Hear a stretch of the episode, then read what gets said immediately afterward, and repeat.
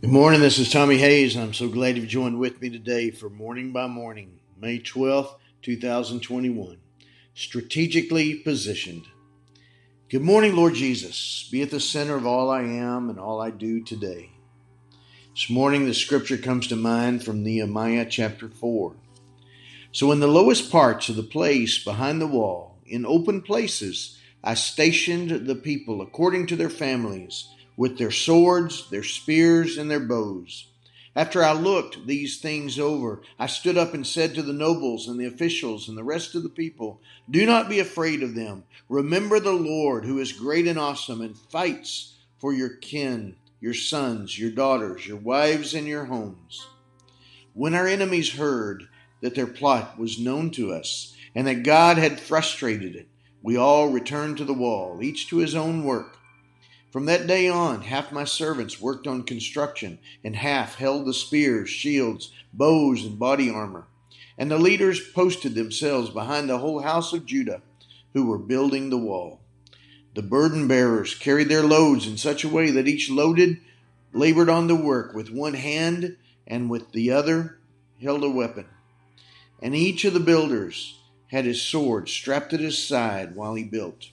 The man who sounded the trumpet was beside me, and I said to the nobles, the officials, and the rest of the people, The work is great and widely spread out, and we are separated far from one another on the wall. Rally to us whenever you hear the sound of the trumpet. Our God will fight for us. Nehemiah 4, verses 13 to 20. O God, you fight for us. You reveal the plots of our enemies. You give us the divine strategies and spiritual insight. You strategically position us for the work of your kingdom and for our defense against the schemes of our enemies. We each have a place and a purpose. You do the work and the warfare, and at the same time, you do it through us. You put the tools and the weapons in our hands. Then you put your spirit in our hearts to be about our Father's business as sons and daughters of our King and faithful disciples of our Lord. You position us and prepare us in our spirits to hear the sound of the trumpet when it's time to rally for the battles. And you remind us that we have nothing to fear, for our great and awesome God will fight for us and give the victory to us. Thanks be to God, who in Christ always leads us in triumphal procession and through us spreads the fragrance of the knowledge of Him everywhere. 2 Corinthians 2 14.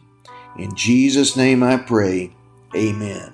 Father, in the name of Jesus, I pray for this one joining with me right now in the agreement of this prayer that you fill them with your spirit. You position them in their place, their place on the wall, their place to, to do the work of the kingdom and join in the fight for the victory that's won in you, God.